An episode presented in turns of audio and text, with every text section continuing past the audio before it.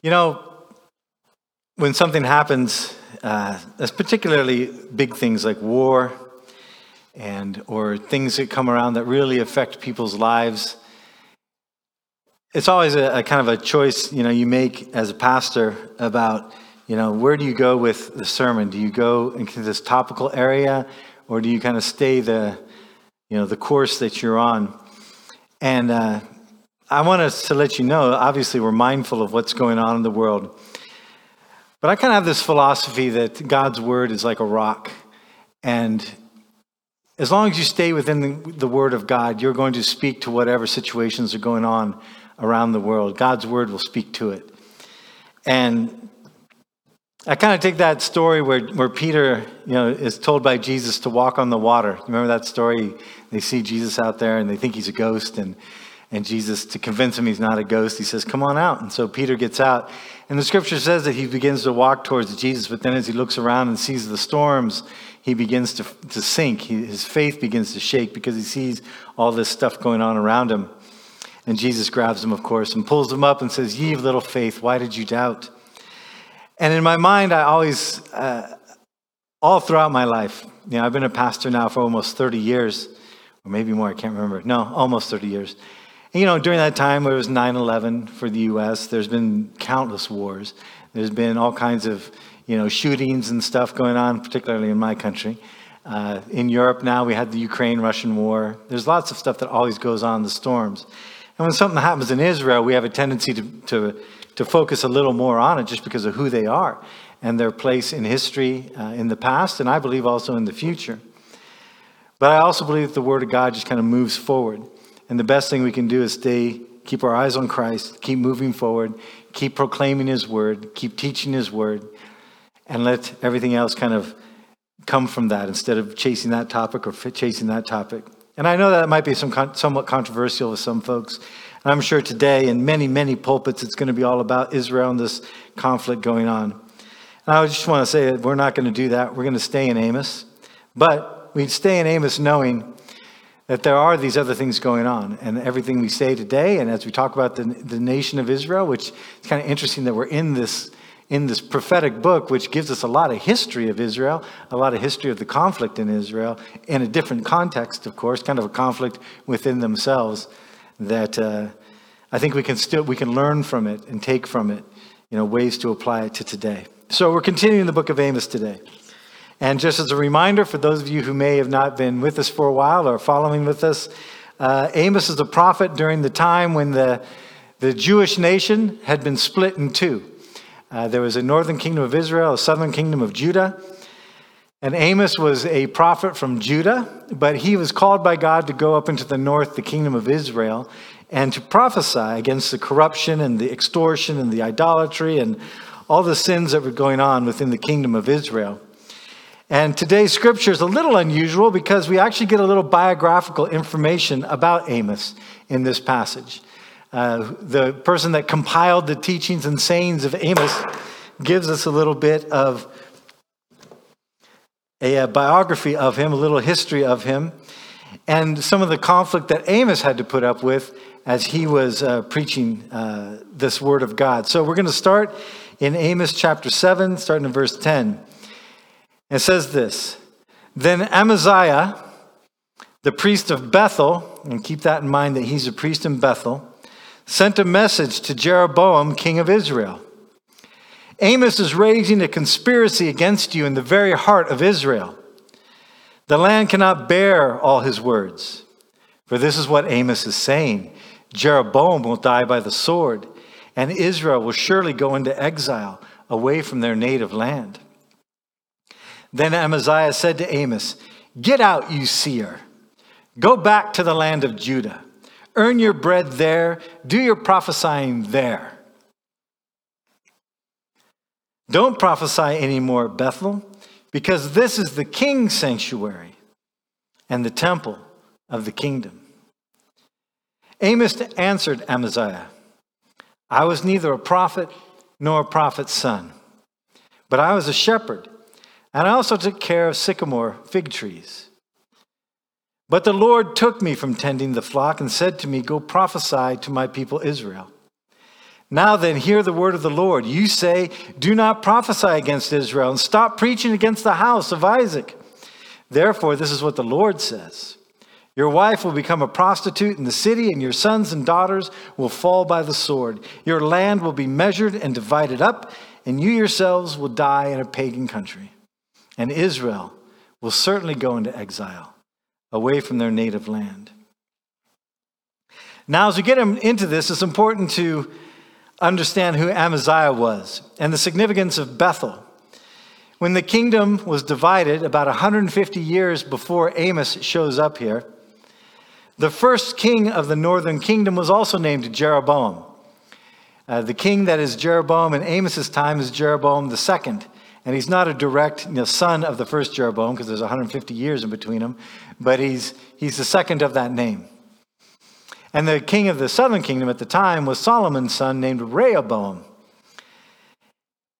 And we've talked about this a little bit uh, in the past, but in the last couple of weeks. But when Jeroboam the first was made king of the, of the 10 tribes that made up the northern kingdom, he was concerned that the people would want to go back to Jerusalem in order to worship. So he sets up two places of worship in the, in the northern kingdom of Israel. And one is in the very far south, which is in Bethel. That's Bethel. It's the southern part of the, of the area, the, the worship uh, temples in the northern kingdom. And then there's one in the very far north called in the area of Dan. And Cindy and I actually have seen the remnants of that temple in Dan. And his idea was to build these places of worship so that the people would not go down into Jerusalem to worship. And Bethel is an interesting name because it means the house of God, Bethel. And, uh, and so there was a, there's a lot of history. If you look up in the, in the Bible, you'll see that Bethel is talked about quite a bit. And it was very close to Jerusalem. It was only about 20 kilometers north of Jerusalem. And of course, back in the day when you only got around by foot or by donkey, 20, 20 kilometers is a long ways. Uh, one, if you ever go to Israel, you'll be astonished by how small it is and how quickly you can drive from place to place.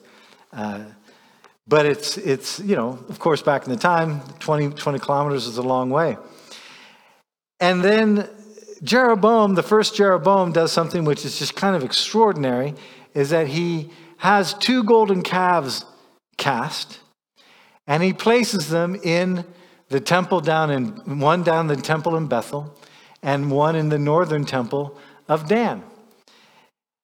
And of course, this is something that, if you know the history of Israel, it's, it's kind of baffling. Because, you know, we have this history of Israel when they were in the desert and they built a golden calf. When Moses went up to the, the mountaintop to, to receive a word from the Lord, eventually comes back with the Ten Commandments. And then, you know, when he sees this golden calf, Moses is not happy, breaks the commandments, grind, you know, has the golden calf torn down, destroyed, ground up into dust, and he makes the people drink the dust of the golden calf. And he's angry with them. And yet they, does the exact, they do this thing. They're not just one, they make two and set them up in the north and in the south. And in doing this, the first king of, Jer- the uh, first king of Israel kind of sets up a, an almost antichrist type of faith where, where the very things the people of Israel are supposed to worship are the very things that he he goes against. You know, Moses teaches him, don't worship idols. Worship the Lord your God only. And yet Jeroboam says, no, do worship these idols. And if you read the story, he says very specifically, this is the God that brought you out of Egypt. Makes you wonder, there must have been some deep roots about this whole golden calf thing that the people of Israel, uh, it's hard for us maybe to understand that they were drawn to this. And during this time of the first king, of, northern, of the northern kingdom, there was a prophet who is unnamed. He's just called the man of God. And this prophet shows up early in the history of the northern kingdom. And he speaks towards the actions of the first Jeroboam, specifically around the building of these calves. And the other thing that the first king did is that the Levites, who were the priestly class, they didn't want to come up into the northern kingdom. They wanted to stay down and worship in the temple in Jerusalem. So the first king, Jeroboam, he had to find someone to be priests in these places of worship he set up. So he allowed anybody to be a priest, not just the Levites, but people of all the different tribes could be a priest, which we might think in our minds today that's not that big a deal, but it was going against what God had established for Israel. And so he's trying to set up this sort of counterfeit religion, which looks a little bit like the history of Israel, but it's not. And so this unnamed uh, prophet shows up and says this. This is in 1 Kings chapter 13. By the word of the Lord, a man of God came from Judah, so that sounds pretty familiar, to Bethel as Jeroboam was standing by the altar to make an offering. Now remember, this is the first Jeroboam. This is about 150 years before Amos shows up. So this is how the history of the northern kingdom begins. He cried out against the altar by the word of the Lord. Oh, altar, altar. This is what the Lord says. A son named Josiah will be born to the house of David, and on you he will sacrifice the priests of the high places who now make offerings here, and human bones will be burned on you. That same day, the man of God gave a sign. This is the sign the Lord has declared. The altar will be split apart, and the ashes on it will be poured out. When King Jeroboam heard what the man of God cried out against the altar at Bethel, he stretched out his hand from the altar and said, Seize him. But the hand he stretched out toward the man shriveled up so that he could not pull it back. Also, the altar was split apart and the ashes poured out according to the sign given by the man of God by the word of the Lord. The king said to the man of God, Intercede with the Lord your God and pray for me that my hand may be restored. So the man of God interceded with the Lord, and the king's hand was restored and became as it was before. The king said to the man of God, Come home with me and have something to eat, and I will give you a gift. But the man of God answered the king, Even if you were to give me half your possessions, I would not go with you, nor would I eat bread or drink here. For I was commanded by the word of the Lord, you must not eat bread or drink water or return by the way you came. So he took another road and did not return by the way he came to Bethel. So this is in the history of the northern kingdom of Israel. So now you jump ahead 150 years and you have another Jeroboam on the throne, Jeroboam the second. You have another prophet coming from Judah, which is now Amos. We know his name. And where the first prophet came to warn the kingdom of Israel of its doom at the beginning of its existence, Amos comes near the end of Israel's existence. It's only going to be a few decades after Amos that the northern kingdom of Israel is destroyed. So Amos comes near the end of Israel's existence, and he, thus you see this kind of bookending of history between the first Jeroboam and the second Jeroboam, the, the prophet who's unnamed, the man of God, and, and Amos, and uh, two golden calves. I mean, you kind of the symmetry that you see in this uh, historic plan of God is pretty amazing as you kind of step back from it. And it just reminds me in times like today and this week, and we've been uh, watching on the news that when things seem very chaotic, there is a plan in place. Sometimes when you're in the middle of the plan, it's hard to see it. You know, it's just swirling around you, it's right in front of your face. But as you step back from it, you see that God is moving forward with a plan. And he was doing that with the northern kingdom of Israel. And this is where Amaziah comes in. I find Amaziah, the priest of Bethel, to be an intriguing character because he is undoubtedly aware of the history of the northern kingdom of Israel. Amaziah has to know the story that when the first Jeroboam established the northern kingdom of Israel, that this priest, this prophet came up and began to prophesy against the things that they were doing, the idolatry in this particular case. He had to know this. And he had to know that Amos was pretty much an exact parallel to this history that, that had already taken place. And instead of stepping back and saying, okay, God must be doing something here to have this symmetry going on. First, Jeroboam has this guy come, the prophet, an unnamed guy, speaks against the sins of Israel. And now the second Jeroboam is in place, and another prophet comes up from Judah and speaks against the sins of Israel. And he had to know that The first Jeroboam, you know, when he tried to have this man of God killed or seized, that, you know, his hand shriveled up and he had to, and that the man of God had to intercede for him. And that that first king of Jeroboam sort of took a step back and said, okay, hey, come to my place and eat and drink and I'll give you a gift. And that that first prophet had nothing to do with it. He says, no, I'm not going to do that because the Lord has told me that I can't eat or drink here. And yet, with all this history and this clear parallel going on, Amaziah chooses to fight against Amos. He chooses to fight against this word of the Lord that has been expressed to him. And he begins by accusing Amos of a conspiracy. So the idea of conspiracy theories going on in places of government are nothing new. He says, Amos is raising a conspiracy against you in the very heart of Israel. He tells Jeroboam, he's saying some pretty harsh things. He's saying, You're going to die by the sword, and that Israel is going to be destroyed, and we're going to be taken into exile. The land cannot bear all his words. Then he accuses Amos of really just doing this for money. He says, he calls him a seer first, and a seer is not a prophet. A seer is kind of like a fortune teller. So he calls Amos basically a fortune teller. Then he says, Go back to the land of Judah and earn your bread there. Do your prophesying there. In other words, he's telling Amos, You're really just doing this for the money. Go back to your own country and do it there. It's kind of an insult to Amos. And then he finally says that Amos has no right to speak in God's name in this temple in Bethel because it is the king's sanctuary and the temple of the kingdom. Don't prophesy anymore at Bethel because it is the king's sanctuary and the temple of the kingdom. Not God's sanctuary, not the temple of God, the king's sanctuary. And so Amaziah tries to undermine Amos by creating paranoia that he has this conspiracy going on. He's going to try and destroy Israel.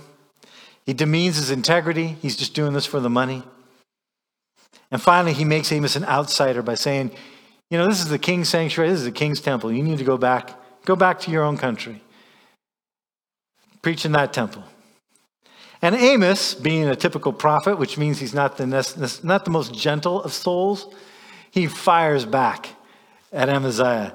And first of all, he says, points out that he's not a professional holy man, nor did he come from a line of holy men. He says, uh, I am neither, I was, I was neither a prophet nor a prophet's son. I'm not a, I'm not a professional religious dude, but I was a shepherd. And I took care of sycamore fig trees. So Amos says, you know, I was, and actually the word shepherd here is more than just small. In the Hebrew, it's more of like he was, he was a fairly wealthy rancher, we might say, if we were going to put that a different way. And he had and an orchard. So he was an agricultural guy. He had his flocks, he had these trees that he took care of, sycamore fig trees. But God called him. He says, I'm not doing this because this is my profession. I'm doing this because God called me. The Lord took me from tending the flock and said to me, Go prophesy to my people Israel. So if Amaziah doesn't want to listen to what Amos is saying, then Amos is like, Look, this is coming from the Lord. It's not coming from me. I wouldn't have chosen to do this. I don't need the bread because I have a farm, I have flocks, I have trees. I'm not doing this for the money. I'm doing this because this is what God called me to do, and I'm doing it here because God called me to do it here.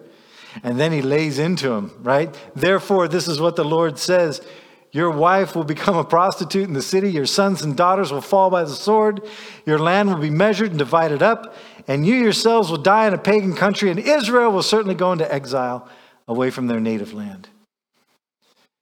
So there we see that Amos is definitely a prophet. Prophets are harsh. There's, there's not a lot of soft and uh, prophets aren't really pastors. They're speakers of what God has to say, but they're not like, oh, it's okay. You just don't see that in prophets. So, what do we learn from this?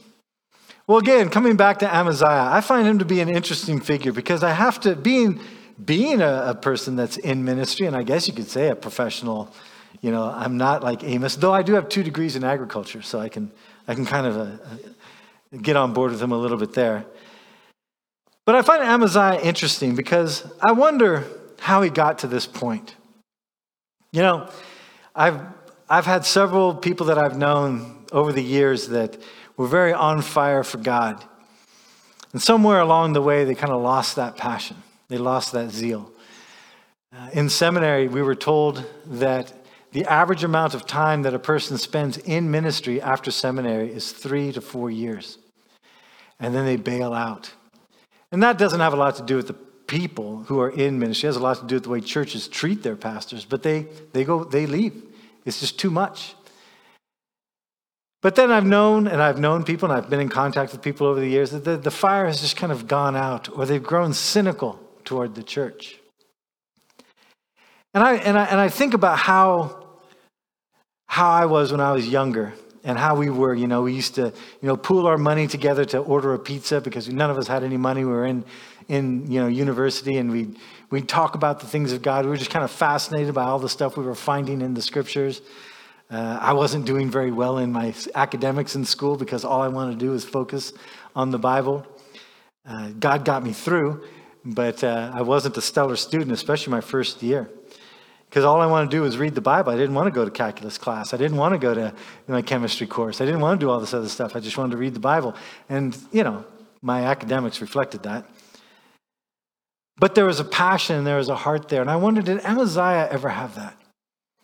Did he ever, you know, stand on the, on the hills that surround, you know, the plain of Megiddo where you can see so much of, of what is the land of Israel? Did he stand there with his buddies and think, you know, this is, this is what we're wanting. We're wanting God to bless this. And even though he was part of the northern kingdom, he probably, you know, justified the fact that they had split apart and still thought, did he, did he ever think God is still with us? God is still wanting to bless us. And when he found this time in his life as he becomes the high priest. And, you know, he knows he's not a high priest in the temple in Jerusalem, but somehow he has to kind of, maybe that's part of where the cynicism starts. He has to somehow justify the fact that he is a high priest without the temple that God has blessed. He's a high priest, but he's not of the tribe of Levi. He's a high priest but he's displaced from God. Maybe that was where some of the cynicism began and religion began to creep in. The religion of the rituals, the religion of, of you know, just kind of giving the northern kingdom of Israel the, the same appearance of faith that the kingdom of Judah had. I don't know.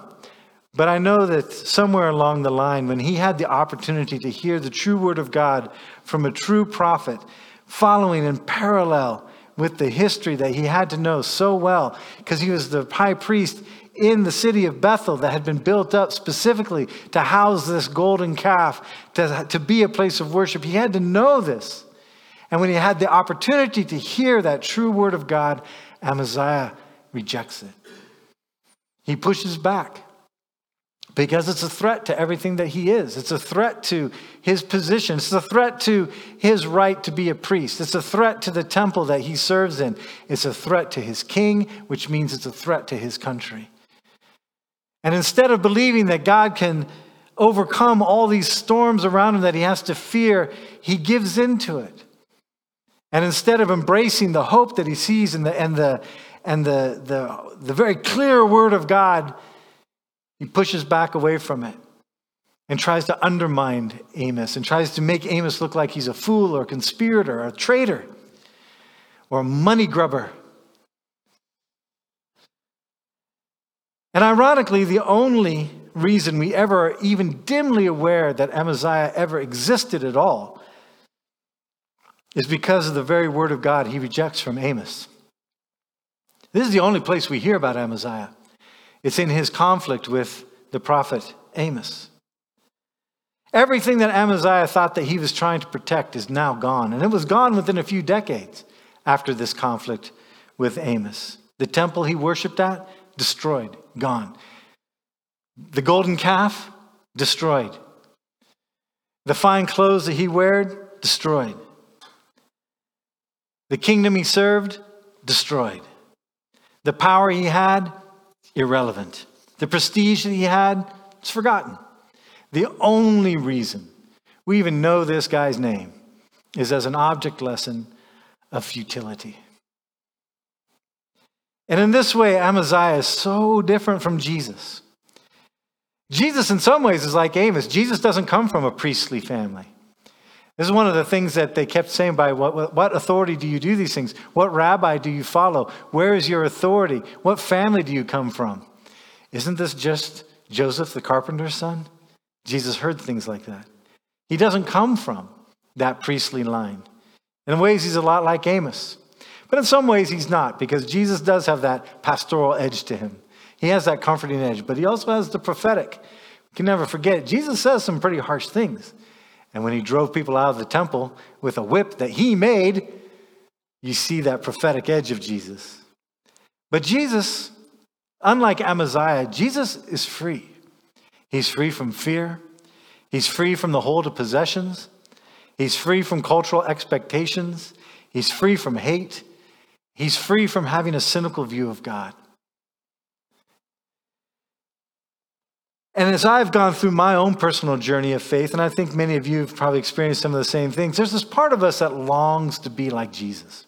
I mean, we're called Christians because we're supposed to be, the word Christian means little Christ. There's something in us that longs to be like him, that longs to have that freedom, that longs to have that, you know, that perfect discernment between what he needs to be concerned about and what he doesn't need to be concerned about, whose opinions matter, whose opinions don't. He just kind of seems to have that. And certainly Jesus runs into conflict. Not everybody likes Jesus, which is kind of baffling to us, right? We're like, how can not everybody like Jesus? But they don't because he threatens. Just in the same way that Amos threatened Amaziah, Jesus threatens the Pharisees. He threatens their position. He threatens their cultural rituals. He threatens their place in the temple of God. He's a threat. And if he had just been embraced, people could have known peace, but they didn't. Instead, they crucified him. But as much as I long to be like Jesus, there is within me this little Amaziah. You know, there's this person within me that, that wants to play it safe. There's this person within me that wants to hang on to what I have. And I find that, that uh, this little Amaziah in me, I battle with him more and more as I get older because when I was young, I had nothing to lose, man. Jesus, take all everything I've got and take my life and, and take all my possessions. I don't care because it's easy to be free when you have nothing to get lose, right? But as you get older and you get positions and you get, you know, savings and you get, you know, you just kind of build those things that become our lives, it's, it's harder for us to have that freedom and that trust that whatever we have and that we love, Christ has something better for us. And should he call us to walk out of those places of the, of the titles or the securities that we've built up, that he's going to be there for us and that our religion needs to not get in the way of our relationship. And that's what Amaziah had happen. His religion got in the way of his relationship. And it's so easy for that to happen to us. And many of you understand this because you've had the same fight. You know, you long for that freedom you see in Jesus. You long for that boldness you see in Jesus. You long for that willingness to abandon, trust, follow him without any kind of fear. But then there's the Amaziah, that small, pathetic, pitiful Amaziah within our souls that says, hey, there's a safer way of doing this. There's a safe version of life. And he begins to anesthetize your soul to prevent you from feeling anything too deeply. Let's not get too crazy here. Let's not get too passionate. Let's not get too enthusiastic. Let's just kind of stay in a good, calm walk. And I think this is sometimes why Christians will sink into kind of a spiritual depression because God is saying, Walk on the water with me. And we're like, mm, I think I'll stay right here in the boat where it seems to be safe, seems to be dry. And we see the exciting possibilities that are out there, but we never, we don't want to go there because of fear. And that will actually depress our soul because our soul longs to be where Jesus wants us. Even though very often our heads, the Amaziahs in our heads will say, You're safer where you're at. And one of the best things that we can do to, for each other as a church, one of the best things we can do is to help each other keep our eyes on Christ. There's so much counterfeit religion out there right now. And there's so much that can distract us from Christ. There's so many things that the world says, hey, this is, this is not a big deal. This is no problem. You can, you can engage in this. And we, and we compromise. The Amaziah within us wants to compromise. I know that because I feel like I struggle with the compromise that wants to defer to culture over scripture. I hate comp- I hate conflict. I hate conflict. I'm just kind of a wimp that way. And when it comes to a place that there is a compromise of culture over scripture, my first desire would be say, well, let's just all get along and we'll compromise. But why should we compromise the scripture? Why is it the first default we go to is, well, I'll compromise the scripture in order to satisfy society? Why is that? That makes no sense. Why don't we tell society, no, you need to compromise and get back to the scripture? But there's this Amaziah in us. And one of the things that we can best do to each other is help us to keep our eyes on Christ. We can encourage one another. When one of us stumbles, that we can lift each other up. When one of us makes poor choices, that we can speak into each other's lives, that we can encourage each other. We can be the body of Christ. That we don't just shoot our wounded, but we try to lift them up. And sometimes we have to be prophetic with the wounded. Sometimes we have to tell the wounded, you know, you shot yourself. You need to set your gun down, stop shooting yourself in the foot, stop shooting yourselves in the leg, and follow Christ. And sometimes we have to be hard, sometimes we have to be gentle. But we need to be, uh, be able to be in that place. And when someone makes choices, they've got their lives just all messed up, to speak into those lives, to help each other reset priorities. I need to hear from you. You need to hear from me. We need to hear from each other. This is why we, as the Baptist church, we believe in something called the priesthood of the believer. We believe that every Christian has access to a relationship with God where you can pray directly to God. You don't need to go through a priest. You have access. And there are times when you can be my confessor and I can be yours. Just because I'm a pastor doesn't make me holier, really, than anybody else. It's just a role within the body of Christ. And you have roles within the body of Christ. And in those roles, your health is important to the overall body. Your spiritual health affects the overall body. Don't ever sit in a, in, a, in a seat in the church and think, well, my sin isn't really going to affect the church because I'm not really involved deeply in the leadership of the church. No, you have a place. Your life affects this bigger life. My life affects this bigger life.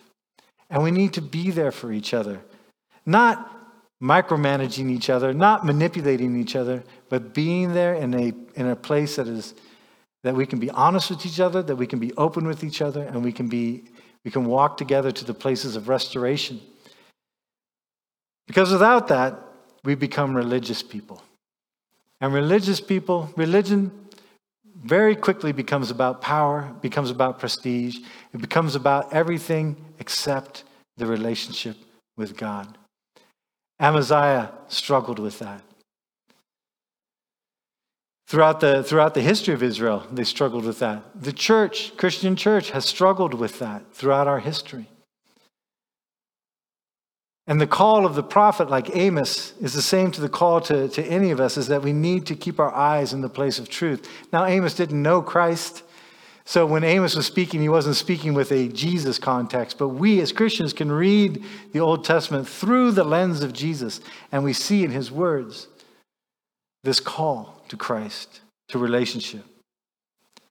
So when God comes to offer us his true word, his true way, his true life, even if we think we have a lot to lose, may we be willing to lose it anyway in order to gain what Christ has for us.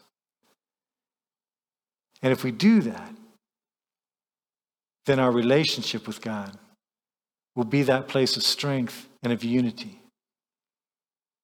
And in doing this, we will be salt and we will be light. And in situations like the world going on today, we can respond with love and concern for everyone involved. It is horrific what has happened in Israel. It's, it's hard to look at someone whose family were slaughtered and beheaded and taken hostage and say, you need to love and forgive. But we know what's going to be the result if Israel just starts to go through Gaza and level that thing, building after building after building after building after building, the result is going to be the death of a lot of people that weren't involved in this. And it's going to turn the heart of the world against Israel. What Hamas did, they did in two days. If Israel goes in through Gaza, like the way they're saying they're going to go through, every news story for the next couple months is going to be destruction, destruction, destruction, destruction. It's already happening. This last week, this whole thing happened on Saturday, Sunday. Every other, since Tuesday, Wednesday, Thursday, if you've been watching the news, it's about Israel retaliating, Israel blowing up this hospital, Israel shutting off the electricity, food, and water, Israel. It's already starting to look like this thing is going, that this is Israel, this is the bad guy. And I don't know what the future is going to bring. This is a bit of a left turn uh, in the sermon here, but I don't know what the future is going to bring. But I do know this that the scripture tells us that there will come a time when the whole world will turn against Israel. And it's something like this, how they handle this is going to be a big deal because a lot of folks are already going, hey, enough. But that's not how Israel rolls. Historically, you take one of theirs, they'll take a thousand of yours. In 1972, when the Israeli team was attacked in Munich, the, the Olympic team, and some of them were killed, remember that story? Are you aware of that? The Olympics in 72, the Israeli team was attacked by Palestinians and several were killed. Israel, as a nation, over the next 20 years, hunted down every single person involved and killed them. Because you take one of theirs, they'll take a hundred or a thousand of yours. And they're in a difficult place right now because they've lost hundreds at once. And this is very rare. Even in wars, Israel doesn't lose this many people at once. And on top of that, Benjamin Netanyahu's father was a professor of history who taught that eventually every ally Israel has in history will turn against them. That's what Benjamin Netanyahu, who's the prime minister, that's what his father taught. This is how Benjamin Netanyahu was raised, hearing the opinions of his father that every ally of Israel eventually turns against Israel. And the only ones who are going to protect Israel is Israel. The only ones who will protect the Jews are the Jews. This puts them in a very difficult spot right now because their way of dealing with this, well, he's even said it, they will root out every single member of Hamas. How are you going to do that without destroying and killing lots of people who aren't Hamas? And this is where we as a church need to have wisdom also. How do we respond? Because if we're going to be salt and light, if we're going to be that people that represent the true relation, a true relationship with the, with the Messiah, a true relationship with the living God, how do we then respond in a way that isn't just simplistic, that isn't just shallow, but it is deep, it's understanding with empathy the pain that the people of Israel are in and the way they view the world. You know, that loss of almost a thousand people, it's unprecedented. You understand when they went to war in the Yom Kippur War, and when they went to war, the Six Day War, they did not lose as many soldiers as they've lost on that one day? This is unprecedented for them. And the way that they are programmed to respond, only us are going to take care of us. It's a dangerous place for them to be in. More dangerous than maybe they even realize. Because the world, after a while, is, not, is going to forget what Hamas did.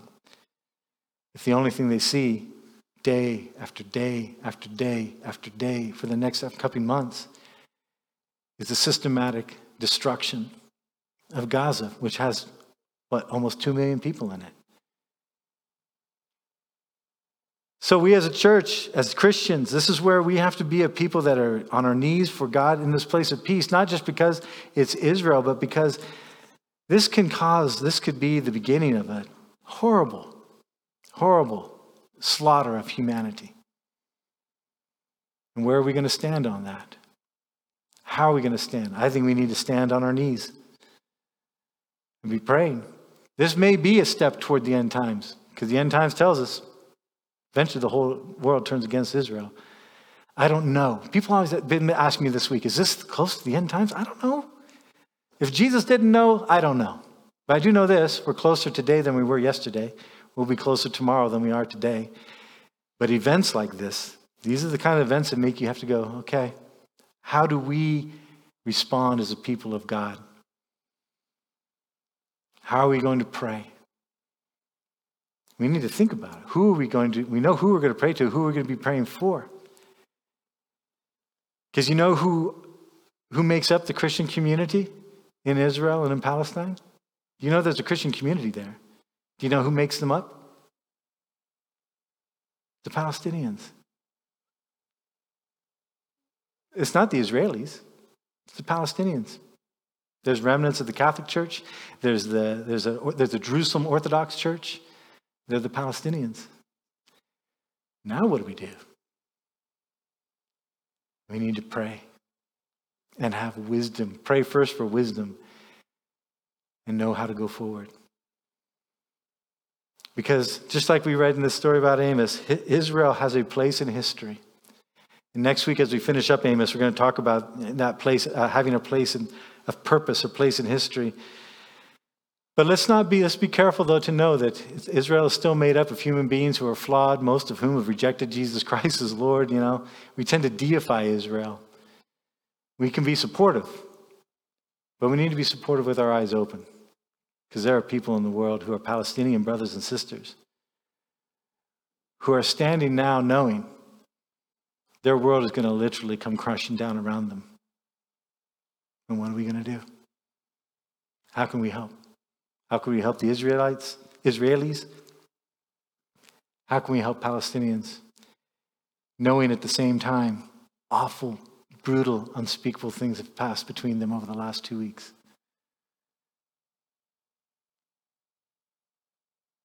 But at the end of the day, this is why we have Jesus.